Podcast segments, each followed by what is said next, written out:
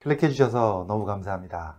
어, 오늘은 제가요, 이런 질문에 대해서 한번 답변 드리려고 합니다. 제가 어, 항산화제에 대한 동영상을 올리고 나니까 거기에 많은 질문들이 올라왔는데 그 중에 하나 제가 하나 뽑아서 좀 설명을 드릴 필요가 있을 것 같아서 제가 이 영상을 찍고 있습니다. 바로 뭐냐면요.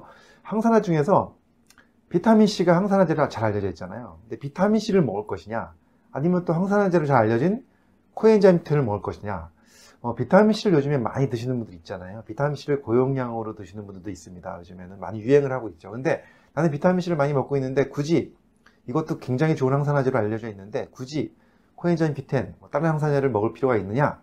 이런 질문 드시는 분들 간혹 계십니다. 제가 오늘 여기에 대해서 깔끔하게 정리해 드리겠습니다. 궁금하시다면 끝까지 봐주시고요. 그리고 또 좋아요, 구독, 알림 신청해 주시면 너무 감사하겠습니다. 구독은 무료라는 거 알고 계시죠?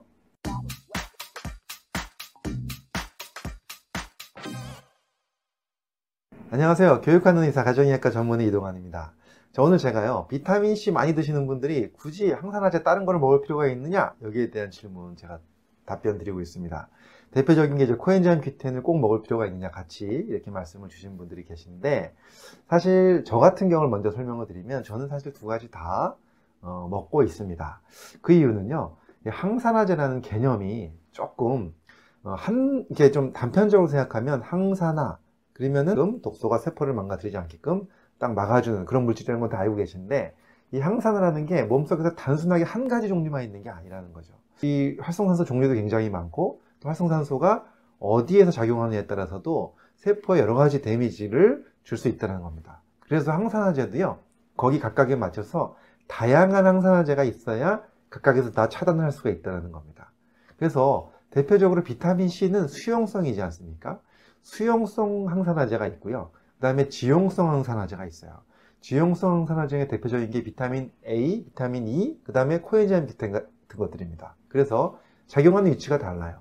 세포 내에서도요, 활성산소들이 돌아다니면서 주로 수분이 많이 들어있는 세포 질내에서 문제를 일으키는 것은 비타민 C가 많이 차단해주지만 세포 막 쪽으로 가면 거기는 주로 지방 성분이 많거든요. 거기서 문제를 일으키는 그런 활성산소는 주로 지용성, 어, 이러한 그 물질들이 항산화 물질들이 차단을 해줍니다. 그렇기 때문에 이러한 것들이 서로 같이 골고루 들어갔을 때 서로 항산화 네트워크가 이루어지고 시너지가 일어나는 거죠. 그래서 사실 항산화 물질의 종류가 굉장히 많죠. 지난번에 알려드렸던 그 영상이 뭐였냐면 제목이 건강에 좋다는 항산화제 어떤 거 먹어야 하나 라는 제목으로 제가 항산화제 총정리해 드린 적이 있습니다. 그거 한번 읽, 다시 한번 보시면은 어, 이해가 잘 되실 것입니다. 그래서 우리는 정말 이 항산화제들이 서로서로 시너지가 있고 또는 이제 제가 그때 예를 들은 것 중에서 비타민 C와 비타민 E의 예를 들었는데요. 비타민 C가 충분하게 있어도 비타민 E가 같이 있을 때 훨씬 더 비타민 C 작용이 더 잘 된다는 겁니다. 왜냐하면 서로 어, 밑에서 도와주는 시너지 효과가 있기 때문이죠. 그래서 항산화제는 한 가지만 꾸준히 많이 먹는다 그래서 다 좋은 것이 아니라 골고루 드시는 것이 훨씬 더 어, 항산화 네트워크에 대한 어, 좋은 개념이 있습니다.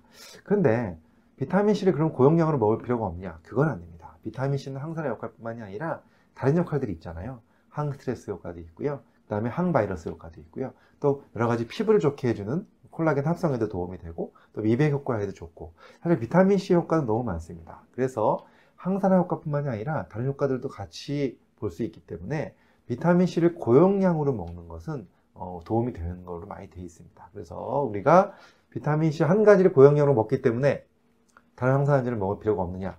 그건 아니다. 서로 네트워크로 같이 골고루 먹는 것이 훨씬 더 시너지가 있다. 이런 말씀을 제가 드리고요. 또 이제 마지막으로 덧붙일 이야기는 코엔자임 큐텐은요, 항산화제이기도 하지만 굉장히 다른 더 좋은 역할들을 많이 갖고 있습니다.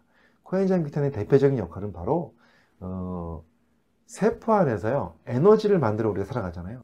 에너지를 만들 때 꼭 필요한 것이 바로 코엔자임 큐텐이라는 거죠. 그래서 어, 우리가 에너지를 만들 때 코엔자임 큐텐이 없으면 이 세포에서 에너지를 만들지 못하기 때문에 당연히 피곤해지고 어, 코엔자임 큐텐이 떨어지면 근육통도 생길 수 있고요. 그 다음에 또 근육의 피로감도 또 빨리 느낄 수가 있습니다. 그래서 코엔자임 큐텐은 항산화 역할뿐만이 아니라 다른 역할들도 하고 있다. 그런데 이것은 어, 우리가 몸에서 만들어지는 물질이긴 하지만 20대 피크를 이루다가 40대가 넘어가면 줄어드는 영양소입니다. 그래서 어, 40대 이후의 분들은 코엔자임 Q10도 좀 챙겨 드시는 것이 좋겠다. 이런 말씀을 제가 드리고 싶습니다. 사실 또 여기에 대한 이야기가 많이 있어요. 콜레스테롤 약을 먹는 분들은 또 코엔자임 Q10을 먹으면 좋겠다. 이런 얘기도 있는데요. 그 영상도 제가 찍어서 올려놨으니까 어, 과거에 제목은 이겁니다. 콜레스테롤 약 드시는 분들 꼭 보세요라는 제목으로 제가 올려드린 영상이 있습니다. 그 영상 한번 꼭 찾아서 보시면 어, 많은 도움이 되실 것 같습니다. 아무튼 오늘은 제가요 비타민 C가 어, 항산화제인데 이걸만 많이 먹는다고 해서 다른 역할까지 다 할 수 있느냐 다른 항산화제를 먹으면 어, 필요가 없는 것이냐 어, 이런 거에 대한 이야기점을 드렸습니다. 결론적으로 다 같이 골고루 먹는 것이 중요하다 이 말씀 드리면서 오늘 영상 마치도록 하겠습니다. 영상 여기까지 봐주신 분들 너무 감사드리고요. 어, 구독, 좋아요, 알림 신청해 주시면 너무 감사하겠습니다. 구독은 무료인 거 알고 계시죠? 자, 다음에 또 찾아뵙도록 하겠습니다. 감사합니다.